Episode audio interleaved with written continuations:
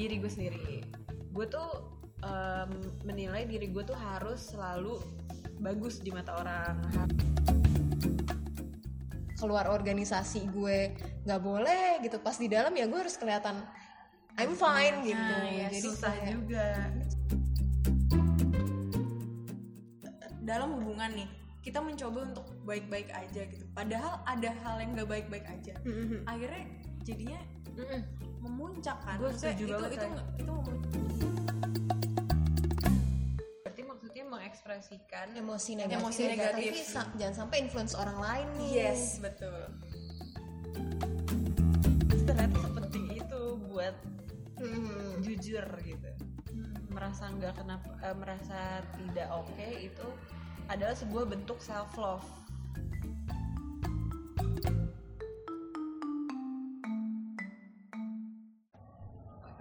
Selamat siang teman-teman. Iya. pede banget emang orang dengerinnya siang Ceritanya kita itu ngerekam yang gue mikirin loh dari tadi Kayak kita lagi ngerekam di siang-siang jadi selamat siang gitu. Oke, balik lagi di eh, episode podcastnya seperempat jalan yang kesekian hmm. yang gak Um, pernah dihitung itu Iya, loh betul. bersama udah bareng-bareng bertiga nih ya. Heeh. Oke. Nah, eh, sekarang hari ini kita mau bahas tentang em, sebenarnya fenomenanya menurut gue masih banyak yang belum kenal sih. Mm-mm. Baru sebenarnya lagi- banyak yang ngerasain Mm, mungkin mm, mm. tapi nggak tahu nih sebenarnya namanya ini nih ternyata betul. Termnya ini nih, Iya, gitu. betul. Dan akhir-akhir ini tuh lagi lumayan booming gitu. Jadi kita mau coba bahas. Mm-mm. Nanti kita sharing-sharing juga. Tapi sebelumnya kita harus menyamakan persepsi dulu. Ini si fenomenanya ini nih, termnya apa dan definisinya apa nih? Oke, sebenarnya nggak definisi sih kayak mungkin lebih ke apa ya menyamakan persepsi. Iya oke deh kita kita sebutkan dulu bareng-bareng si termnya dulu gitu. betul betul betul. Termnya adalah Adalah. si toxic, Toxic positivity, positivity. gitu. Nah kalau gue kemarin sempat nonton tentang eh TED Talk-nya si to- apa toxic positivity ini intinya toxic positivity ini terjadi sering kali karena masyarakat tuh mempersingkat definisi dari emosi gitu. Sebenarnya emosi manusia tuh banyak kan ya? Hmm. emosi manusia tuh yang biasa kita tahu secara umum aja ada enam gitu kan. Sedih. Yang di film Inside Out ya Din? Oh iya ya apa aja sih itu? Sadness sadness joy, joy, terus anger, terus anger, anger, fear, fear, disgust disgust sama satu lagi. Eh, Lima deh bu. happy lima ya? happy, joy happy, itu joy. iya Happy lima deh joy. kayaknya ya. Lima ya? Lima, lima, lima. lima. Ya Iya. deh correct me if I'm wrong ya guys. Cile guys. Nah tapi kadang tuh masyarakat eh, mempersingkat emosi itu jadi positif dan negatif doang gitu. Dan yang dianggap baik adalah si positif. Yang positif. Hmm, dan makanya sering kali kalau misalnya kita merasakan emo- emosi negatif tuh kayak eh, ya udahlah be positif stay positif don't worry be happy gitu. Padahal it's okay loh to be worry gitu sebenarnya. Nah di TED Talk itu sebenarnya membahas apa namanya kecenderungan masyarakat untuk mempersingkat definisi itu sebenarnya namanya emotional uh, rigidity gitu. Nah, padahal yang seharusnya dilakukan manusia adalah emotional agility. Jadi di mana sebenarnya emotion itu harusnya diekspresikan sediverse itu gitu. Dan si emotional agility ini sebenarnya meng-highlight bahwa ya uncertainty dari emosi itu adalah satu-satunya hal yang kon- konstan. Kalau selama ini mungkin kita memahaminya bahwa kita tuh harus positif secara konsisten gitu. Padahal uncertainty atau ketidakstabilan itu adalah satu-satunya hal yang paling konstan di dunia ini gitu. Jadi Jadi tentang emosi. Jadi maksudnya emosi kita tuh pasti, pasti naik turun. selalu naik turun Hmm. gitu. Iya, keren banget kuliah umumnya.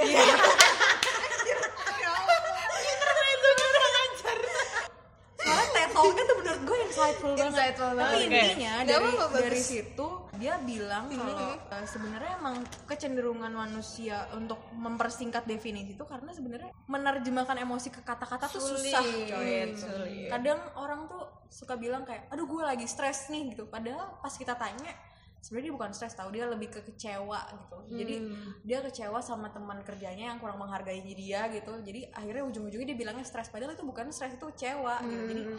mungkin itu yang menjadi apa ya salah satu faktor kenapa masyarakat mempersingkat. Karena wording untuk masing-masing emosi itu susah Hmm. gitu. Apalagi mungkin di Indonesia lebih dikit lagi nggak sih dibanding luar negeri? Kalau bahasa Inggris tuh seingat gue tuh kayak ketika lu happy aja tuh banyak kayak bisa joy joy, fantastic, apa gitu kan. Tapi kalau di Indonesia apa? ya? Seneng, bahagia bahagia bahagia, bahagia dan gitu. Jadi kayak kalau di Indo ya emang secara kamus itu pilihan katanya dikit. Jadi orang juga bingung gitu untuk milih tuh apa. Iya juga ya. gitu. Iya. itu baru gue sadari loh Kalau di luar negeri sih kalau lo yang marah biasa aja lo kayak misalnya anger, tapi Anger, bisa kayak furious gitu. Itu Mad, berarti marah gitu. lo udah lebih tinggi lagi juga kayak ya. gitu. Tapi kalau di Indonesia yaudah marah, Marah. ya marah gitu. senggol bacok paling Iya gitu. paling ada istilah-istilah slang Slangnya. gitu ya oke deh Hmm. intinya jadi si Hmm. toxic Si tox- positivity ini adalah penyebabnya karena manusia tuh suka mempersingkat definisi dari Klasifikasi emosi dari dan kecenderungannya manusia itu lebih menganggap bahwa emosi yang baik adalah emosi positif sehingga yang negatif jadinya didinai Iya. itu itu adalah toxic positivity gitu. jadi eh, mendinai keberadaan dari emosi yang negatif, gitu eh tapi menurut gue toxic positivity itu eh, bisa dibagi dua gak sih atau Oh, kita lihat oke. nanti ya Nah, nah oke bener bener banget. Mungkin di sharing kali ini kita jadinya eh, membagi dua ya. Heeh. Hmm. berdasarkan eh, siapa yang ngerasa toxic gitu Hmm. ya kalau ada yang ngerasa toksiknya adalah diri lo sendiri jadi lo melakukan toxic itu kepada diri lo sendiri itu Hmm. satu kategori Hmm. kategori yang lain yang melakukan toxic adalah orang di luar diri lo Hmm. gitu Lingkungan ya. lingkungannya Lingkungan yang buat- jadi lingkungannya yang Hmm. tidak mengallow adanya si negative emotion I see. nah jadi kita pengalamannya di antara dua itu tuh. Hmm. yang dari diri sendiri dan yang dari lingkungan. Oke, coba Dira share duluan. Iya. kenapa jadi gue dulu? kalau lu sharing, kalau lu pengalaman lo nih Iya, pernah gue- mengalami atau bahkan lu oh gue iya sih. Kalau tentang toxic positivity menurut gue gue tuh sangat toxic dengan diri gue sendiri. Jadi, eh, gue tuh akhir-akhir ini baru menyadari eh, ternyata selama hidup gue ini gue tuh em, menilai diri gue tuh harus selalu bagus di mata orang harus selalu men-share positive vibes gitu. Karena karena dari dulu dari kapan ya dari SMP deh gue mulai bergaul sama teman-teman tuh yang kayak eh, iya Dira eh, bikin orang seneng terus apa segala Yes, macam gitu. yes. nah jadi itu tuh gue selalu jadikan kekuatan gue juga jadi kalau ditanya kelebihan kamu apa saya bisa kasih positif uh, vibes ke orang-orang gitu. wow. tapi ternyata Superwoman. superwoman coy tapi ternyata yang gue nggak sadari adalah dengan gue bilang kayak gitu ke diri gue gue jadi tidak mengalau diri gue untuk em, menunjukkan emosi negatif gue ke orang-orang Iya. nah jadi kadang-kadang kalau gue mau cerita gue nggak tahu tuh mau mana kalau orang tuh lagi stres biasanya cerita nyari orang buat cerita ya maksudnya kayak lu uh, nyari orang buat cerita gitu kan. Iya. kalau gue keseringannya lagi stres atau lagi sedih gitu gue cari orang nyuruh dia cerita. Jadi, jadi biar gue ke alih gitu loh yang si sedih gue dan yang si stres gue tuh gue udah gak mikirin lagi itu gitu. Hmm, sampai akhirnya ternyata makin lama makin banyak masalah yang gue pendam akhirnya gue ada satu momen di mana kayak jus semuanya keluar gitu. Hmm. sampai ternyata itu mempengaruhi bagaimana diri gue sekarang di dalamnya. Walaupun di luar itu kelihatan baik-baik aja tapi ternyata di dalamnya tuh ternyata gue tidak sebahagia itu. Ya Allah sedih banget ya. Sedih. Hmm, gitu jadi ya gue merasa gue toxic ke diri gue sendiri. Hmm. gue gak merasa able untuk express emosi negatif gue ke orang. Gue nggak merasa enak juga buat ngomongin Mm-mm. perasaan negatif gue karena em, merasa gak boleh membebankan orang dengan hal-hal yang negatif gitu Iya. Kayak orang-orang menurut gue udah punya banyak masalah mereka sendiri kayak mereka nggak harus nanggung masalah gue tapi sebenarnya kan itu gak gitu kan Iya lah gitu Hmm. coy. kayak ya gitu Ah, sebenarnya gue ada yang relate sih sama lo dir. apa tuh Jadi gue juga pernah ada di posisi lo gitu di. Tapi itu gue nggak nyadar awalnya gue datang ke psikolog gitu dalam keadaan burnout gitu. Ah. gue nggak tahu ini tuh kenapa gue datang aja deh pokoknya ke psikolog gitu. Sampai akhirnya dia tanya kamu kenapa? gitu. Nggak tahu pokoknya saya rasanya burnout gitu. Dan ketika dia tanya kesibukan gue terus dia ngeliat bahwa ya emang saat itu gue di 2017 tuh gue lagi cukup banyak kepanitiaan yang gue handle. Tapi pas dia tanya lebih lanjut lagi emang eh, apa masalahnya gitu kan. Terus kata gue ya berbagai masalah lah. Mulai gue ungkapin tentang masalah gue di kepanitiaan gitu. Tapi yang dia lihat ya eh, gue tuh mencoba untuk selalu terlihat oke gitu loh. Karena eh, kan dia nanya gimana apa namanya dengan masalah itu eh, apa yang kamu lakukan? Gitu. Nah gue tuh terlihat sangat defensif gitu. Kayak terlihat lu tuh kenapa sih pengen terlihat oke? Gitu. Padahal gue tahu banget nih lu tuh lagi nggak lagi nggak oke gitu sampai akhirnya gue cerita tentang eh, perbedaan perilaku gue antara gimana caranya gue nge-treat teman-teman gue di kepanitiaan dengan nge-treat keluarga gue gitu. Dan sangat berbeda di mana gue sangat terli sangat ingin terlihat profesional di depan teman gue dan gue sangat terlihat childish di depan keluarga gue. Dia ngeliat kayaknya ada sesuatu nih yang di display gue juga gitu. Dah iya kan? Gue di rumah galak coy. Nah, iya kan. Akhirnya dia bilang kalau ini ada sesuatu yang di display sama kamu. Ada sesuatu yang gak kamu keluarin di eh, lingkungan kepanitiaan kamu yang profesional itu gitu. Terus gue bilang kayak, oh, hmm, bener juga nih gitu kan.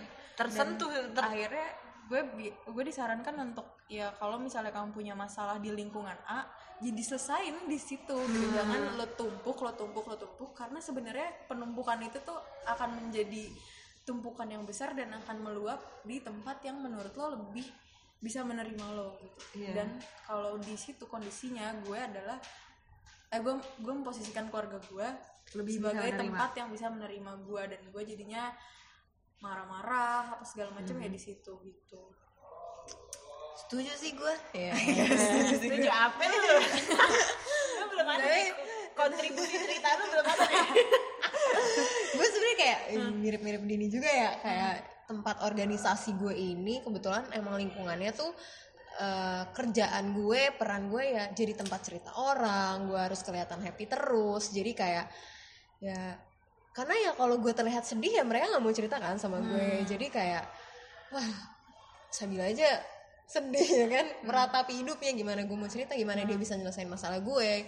Akhirnya gue di situ yang kayak oh gue berasumsi bahwa emang kerjaan ini tuh kayak gini gitu. Di mana gue harus terus untuk nunjukin terlihat baik-baik Iya, saja. terlihat baik-baik saja gitu. Terus lama-lama lama-lama gitu kan gue mau cerita jadi bingung beb. Ke siapa siapa? ke siapa apalagi ada faktor rahasia organisasi yang harus gue jaga itu. Jadi ketika Dilema gue keluar organisasi gue nggak boleh gitu. Pas di dalam ya gue harus kelihatan I'm fine gitu. iya, jadi susah kayak- juga. itu sih jadi kayak menyiksa diri sendiri konsepnya jangan ikut lagi tuh organisasi enggak ya oh enggak juga. Enggak jadi konsepnya adalah ya jangan sampai nih terjadi nih si toxic positivity karena ujung-ujungnya ya bisa battle up terus gue kayak ya kayak lu tadi gue displacement lah gue ke yang lain dan tempat orang yang ternyata gue anggap bisa nerima masalah gue tapi itu juga gak gue ceritain kan. Jadi ya gue cerit marah-marah tapi gue nggak jelas marah-marahnya kenapa gitu sih. Selain itu lo ada lagi nggak sebenarnya ada sih satu tapi bukan gue yang ngalamin tapi kayak lingkungan ya berarti? Eh, eh, Ah. temen gue Oh, ada yang temen lo. temen gue bukan lingkungannya Oh, iya, iya, iya, iya, iya. tapi ya si temen gue ini ceritanya emang toksiknya dari lingkungannya Oh, dari lingkungan, gitu. oke. berawal mual muasalnya gitu dari lingkungannya. Jadi temen gue ini dia emang cerita ke gue kalau dia tuh kalau lagi sedih atau dia lagi banyak pikiran dia tuh orangnya tuh lari ke kerjaan. Hmm, ya di satu sisi ya. Bisa ya dia gitu ya? Makanya. positif sih lo jadi produktif gitu kalau lu sedih gitu. Tapi itu dia akuin emang ya biar dia tuh nggak ngerasa sedih. Karena ketika dia ngerasa sedih dia merasa kayak anjrit gue nggak produktif apa apa apa apa terus akhirnya dia lari ke kerjaan. Usut punya usut ya. Usut punya usut. Usut punya usut. Ini bukan podcast gosip. Penny Rose lanjut. Usut punya usut nih teman gue pas gue tanya-tanya emang dia dari kecilnya nih emang orang tuanya tuh nggak mengelau dia untuk eh, merasakan emosi-emosi negatif. Oh. Jadi kayak kalau dia misalnya marah dia yang kayak dimarahin wadaw kalau dia lagi sedih dimarahin. Lu gitu kayak di gue kagak sih. Iya sih ya, alhamdulillah. Gue sih lupa sih. Apaan nangis nangis kayak gitu. Jadi emang dari kecil gue nggak tahu ya mungkin ada pengaruh budaya segala macem. Ya emosi negatif ada sesuatu yang shameful memalukan. Ya kan? bener bener bener bener bener jadi ketika lo merasakan itu ya lo nggak boleh gitu. Iya. Nah, akhirnya ya udah kebawa nih sama temen gue ini sama sekarang. Kasian juga sih. Itu kesian banget sih. Kasian coy. Hmm. Banyak faktor yang mempengaruhi akhirnya seseorang atau lingkungan bisa jadi toksik ya. Sama toxic dirinya positivity. atau sama orang lain. Ya kalau gue sendiri pernah juga tuh ngalamin yang di lingkungan gue toksik gimana tuh? jadi kayak seakan-akan kalau misalnya gue cerita gitu ya gue selalu disarankan untuk stay positif kayak gitu. Tapi gue awalnya gue mendefinisikan itu kayak baik nih lingkungan gue selalu mengajak gue untuk ba- apa namanya yang baik-baik gitu kan Hmm. positif segala macam gitu. Sampai akhirnya gue menemukan lingkungan baru yang eh, kalau gue cerita mereka tuh membiarkan gue untuk kayak ya udah ya sedih dulu yuk sama gue yuk gitu.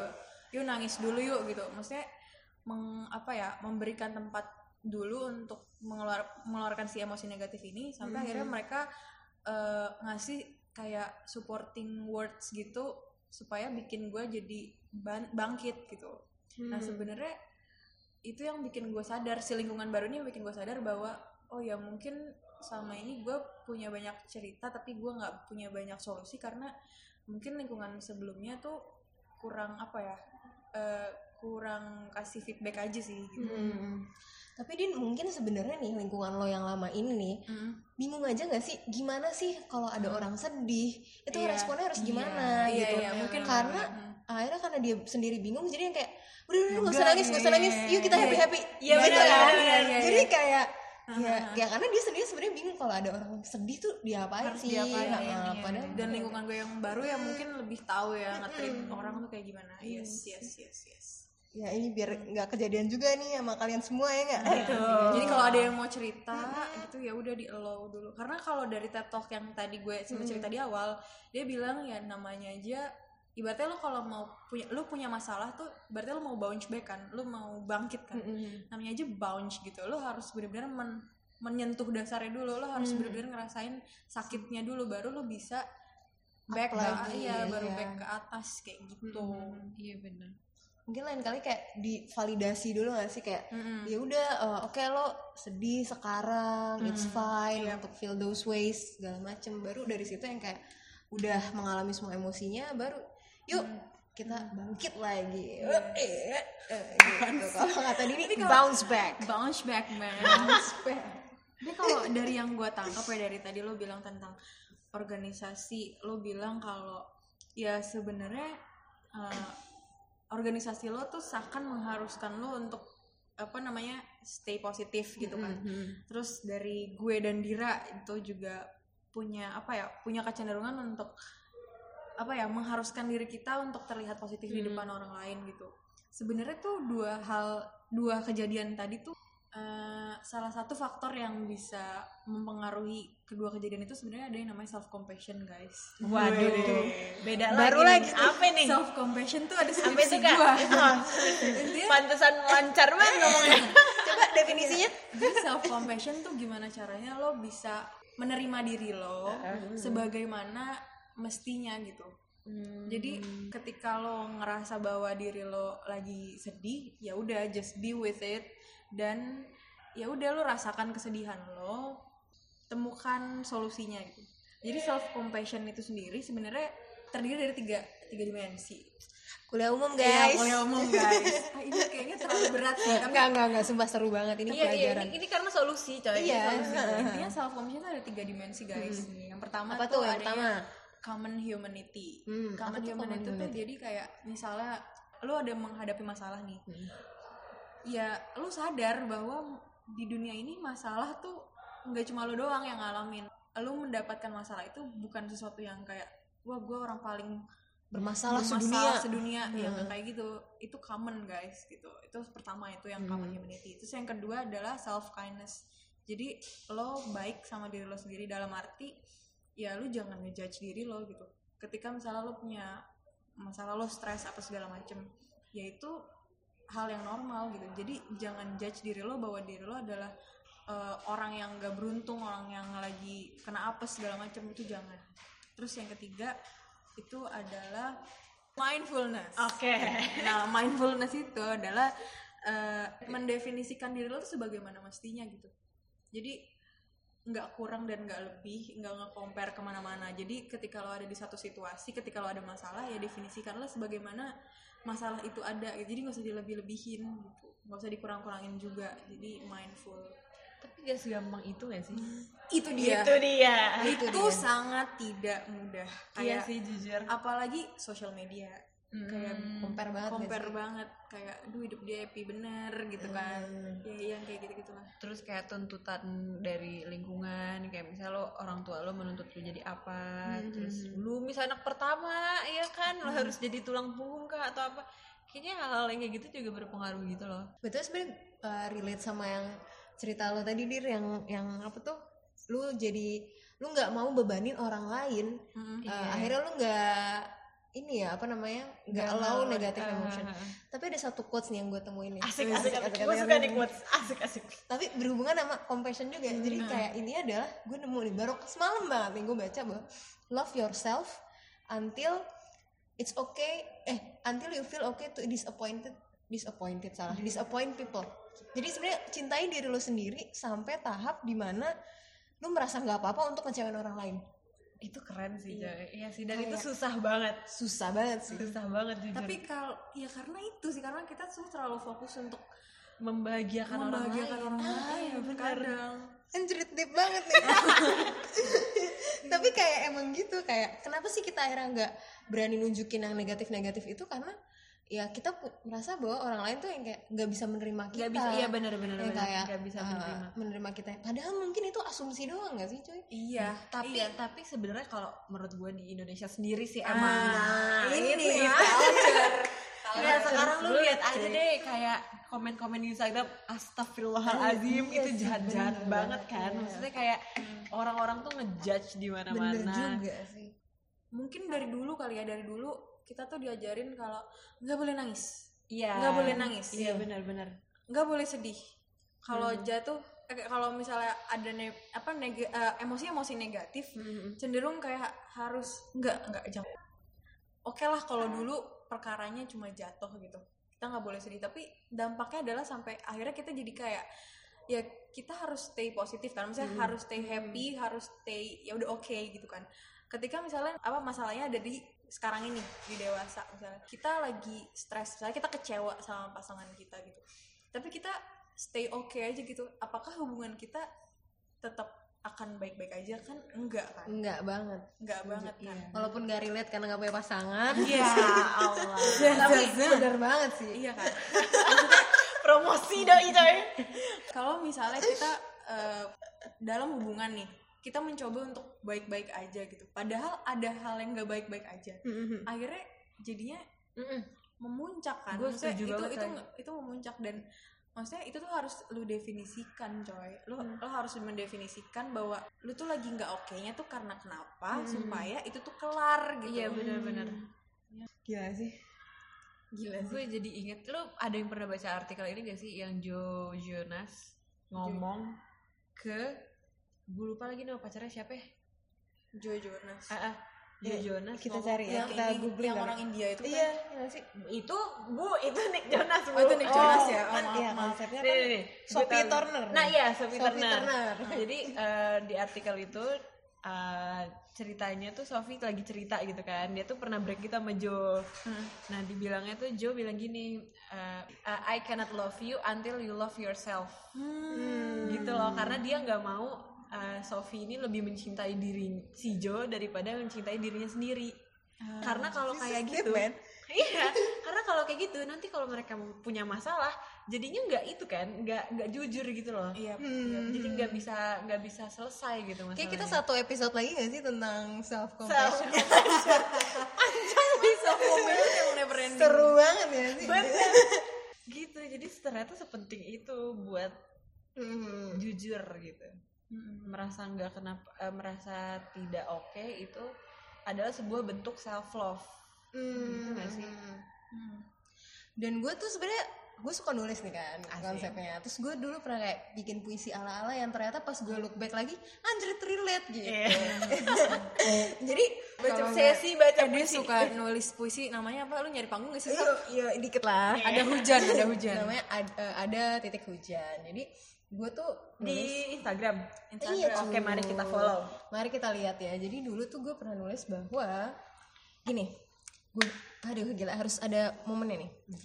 Mari kita sama-sama belajar menghargai diri hingga pada saat yang tepat kita sama-sama memiliki nilai yang setara dan bisa saling mencintai.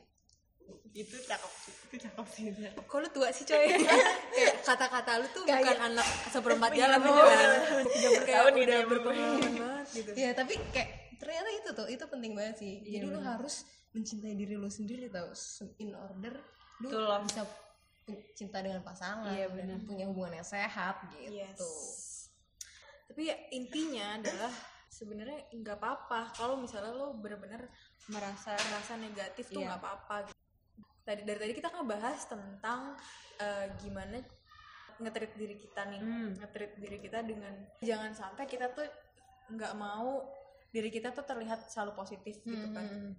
Nah, untuk mengekspresikannya nih guys, menurut lo harusnya emangnya gimana sih mengekspresikannya? Maksudnya, Hmm. oke kalau kalau misalnya beda kan, eh, namanya expression sama emotion kan beda. Hmm. Dari tadi kan kita ngebahas tentang emotion ya, gimana caranya kita ngerasain sedih, jangan sampai kita cuma ngerasain senang-senang doang gitu. Hmm. Ya udah kalau misalnya sedih ya udah lu be with your sedih Iya, gitu kan.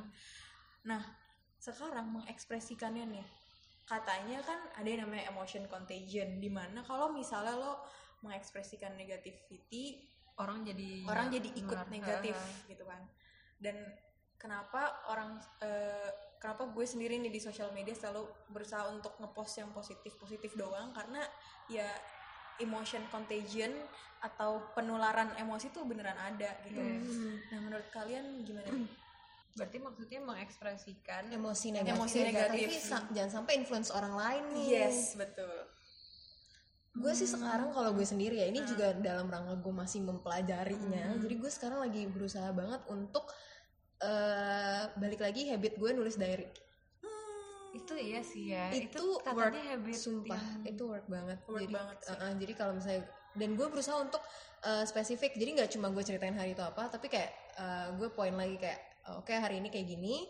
Yang buruk hari ini gue tulis. Jadi kayak oke yang buruk hari ini gue nggak ngerasa kecewa karena itu supervisor gue di tempat magang kayak gini gini gini. Mm-mm. terus nanti hal yang bisa gue perbaikin. Bahkan yang uh, sesimpel kayak quotes yang gue dapet hari ini tuh apa atau lagu favorit yang gue suka dengerin hari ini tuh apa. Jadi kayak uh, nggak cuma tentang hari ini tapi gue mengklasifikasikan itu lagi sih. Dan itu Wow. lumayan membantu coy. Tapi Wow. Itu sangat membantu konsisten sih sebenarnya? Iya, iya. Itu kapan tuh melakukannya? Masalahnya kayak kapan gitu lo bisa sempat melakukan iya itu? sih tapi gue emang struggling juga untuk bikin habit itu tapi itu tuh membuat gue tuh kepikiran jadi Hmm. kalau dalam satu hari nih uh, kalau gue lagi sedih ya gue minimal gue tulis dulu dah di HP Hmm. jadi kayak gue tahu nanti pulang gue nulis ini gitu Mm-mm. atau enggak yang kayak ya gitu sih eh, gue jadi lebih mindful aja sih sebenarnya ya kan Hmm. relate lagi sama tadi yang self compassion gue lagi kayak lebih mindful kalau gue lagi bete atau apa oh oh gue ngerasain ini nanti separah parahnya ya harus gue tulisin jadi kayak gue Hmm. merasa mau gak mau harus gue tulisin jadi harus Yep. gue inget-inget Hmm. gitu sih Yap, yap, yap. Oke, d- berarti kalau dari lo yang gue lihat gimana caranya supaya lo tetap bisa merasakan emosi Mm-mm. negatif tapi nggak nge-influence orang ya udah lo cerita aja sendiri di Yes, diary gitu kan. Hmm. Kalau lo gimana Bir? Gue tuh Hmm. kalau lagi lagi merasa tidak enak tuh harus pasti ada lawan bicaranya gitu iya, ya. Jadi gue pasti nyari orang. Nah paling nih sekarang eh, karena kan gue juga dikasih tahu kalau misalnya mau cerita tuh jangan sampai lu sebar ke mana-mana gitu Yes. kan. Nanti takutnya kayak lu diomongin apa segala macam netizen kan jahat bu. Jadi sekarang gue mulai mensortir orang-orang terdekat gue nih gue emang gue tandain gitu kalau gue lagi mau cerita tentang ini berarti gue ke mana? Iya. kalau gue mau cerita tentang ini berarti ke mana? Iya sama sih. Dan itu beneran kayak ya udah gue lakuin. Sekarang gue tuh bener-bener maksa kalau gue lagi nggak nggak enak gue cerita gitu sama dia kayak Mm. eh mau cerita dong langsung gue tulis. Dia mau respon mau enggak tuh gak langsung gue tulis kan tinggal gue kirim. Mm. jadi gue paksa biar gue nggak lagi men apa namanya bodoh amat lah lu lagi mau pusing apa enggak Iya, yang iya, penting iya, gue iya. nggak kenapa-napa gitu. Lu gimana din? Kalau gue gue tuh sebenarnya kalau menurut gue ada masal ada masanya gue bener-bener bisa cerita gue bisa nulis segala macem gitu ke eh, ke orang lain gitu. Tapi ada juga masalah yang atau feeling yang menurut gue nggak bisa gue luapin gitu. Itu cuma bisa gue rasain gue dalamin dan kalau misalnya udah parah banget gue datang ke profesional gitu ke psikolog. Cuma makin lama makin sering gue datang ke psikolog karena gue juga mahasiswa psikologi ya kebetulan jadi kayak gue udah tahu gitu cycle-nya tuh kalau misalnya lo ada masalah lo harus kayak gimana. Jadi gue udah bisa nge-treat diri gue kayak yang di-treat sama psikolog gitu loh. ya jadi lo menjadi psikolog bagi diri lo sendiri. Yes, mantap. bener. kurang lebih seperti itu tapi menurut gue gue pengen mengapresiasi yang tadi sih lo lakukan itu Iya, kayak iya, gila, gue diapresiasi, cuy. iya cuy cuy. Kayak maksud gue eh, kadang masalah itu timbul karena ada pattern kan. Karena akumulasi dari sesuatu. Dengan lo menulis diary itu kayak lo bisa nge-record. Gak sih? Iya Nge-track nge-track gitu. kayaknya Iya, ini bener gue banget. hari ini ada kejadian Mhm. yang semembludak ini gara-gara minggu lalu itu gue udah mulai ini ini ini ini. Hmm. dan akhirnya impactnya adalah hari ini gitu. Iya bener. Jadi bener gue banget. suka banget sih kayak gitu. atau bisa juga mengantisipasi tahu jadi karena lu udah sadar nih hari ini gue bete jadinya Nah. besok udah lebih berkurang gitu gak sih? Nah, iya benar. Iya. kayak gue akan mencontek sih. Sabi banget. Sabi banget ya. dan sebenarnya kalau untuk orang yang self love nya rendah gitu kayak gue gue merasa kayak masih rendah juga kan untuk self love gue. Ketika gue nulis itu dan gue merasa hal yang positif juga jadi kan kalau negatifnya bagusnya gue bisa nge-track yang negatif negatif nih emosi negatif yang emosi positif juga kalau gue rasain terus next in the future gue yang kayak anjir gue nggak pede atau apa gue bisa buka lagi tuh yang kayak oh Ah. dulu tuh gue bisa loh ngerasain positif karena halnya ada orang lo yang percaya sama gue atau apa atau apa yang itu gain self confidence gue gitu loh Nice, ketika gue baca lagi. Jadi kayak banyak sih pengaruhnya. Kayak seneng banget. Tapi percaya nggak? Gue pernah melakukan hal itu pada orang lain. Ngerti? Gimana gimana tapi diri sendiri. Tidak. Iya, nggak paham, nggak maksudnya waktu itu gue pernah like deket sama seseorang gitu. Dan gue menurut gue gue perlu tahu pattern dari dia. Karena gue pengen aja gitu nge-record apa yang dia lakukan terhadap gue pada hari ini pada hari itu dan segala macem. Jadi gue bener-bener nulis diary tentang dia setiap hari demi jadi apa Demi. yang kalian lakukan interaksi dan segalanya? Iya karena gue pengen tahu patternnya nih orang tuh kayak gimana. Jadi lo kagak ini ya kagak terbawa emosi cinta gitu ya? Maksudnya? Jadi logikanya main. Iya, logikanya iya, main. bener banget. iya jadi kayak Eh, ketika ini bisa gue pakai juga deh. Banyak banget diary itu gue itu men- men- men- men- membuktikan bahwa gue lebih peduli sama orang lain aja daripada sama diri gue sendiri. Iya. Kan? Iya kan? kayak Iya, bener-bener. jahat. melindungi diri lo sendiri juga. Iya cuma kayak gue iri aja sama Sabila yang bisa lebih baik ke dirinya. Gue malah kayak kok gue lebih peduli sama dia? gitu. Yang bahkan sekarang nggak jadi apa-apa. Kayak gitu. Eh jangan banding banding lah. Iya dan banding-banding lah ya. Eh, itu tuh bisa banget buat dipakai nge-track emotion gak sih? Emotion tracker. Ah. karena ya evidence based. Anjir kalau misalnya lo pengen menerjemahkan misalnya hari ini eh, kenapa gue bisa kayak gini ada evidence-nya kenapa Iya. gue ke- kemarin tuh gue mengalami apa sebelumnya gue mengalami apa segala macam nice sih gitu sih bisa dipakai juga ya teman-teman yes promosi kita Terus ini sih, apa kan kita belum bahas nih. Tadi kita tentang self love. Nah, gimana tuh kalau misalnya kita yang jadi tempat diceritain?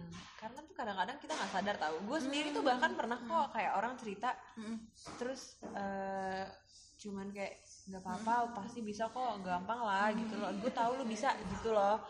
Terus sekarang setelah gue mempelajari si toxic positivity, gue kayak basi banget anjir obrolan gue kayak padahal seharusnya tuh gue lebih kayak oh iya kenapa lo? Kayak gitu. Kira-kira emang concern lo apa gitu-gitu. Maksudnya itu perlu diperhatikan juga bahwa orang-orang nggak sem- nggak selamanya tuh emang lu pingin apa namanya di Elus-elus. elus gitu kadang-kadang juga dia beneran butuh perspektif baru gitu loh Hmm. perspektif baru dari masalahnya dia jadi kalau emang ada orang lagi cerita menurut gue active listening gak sih Iya, active listening. ya.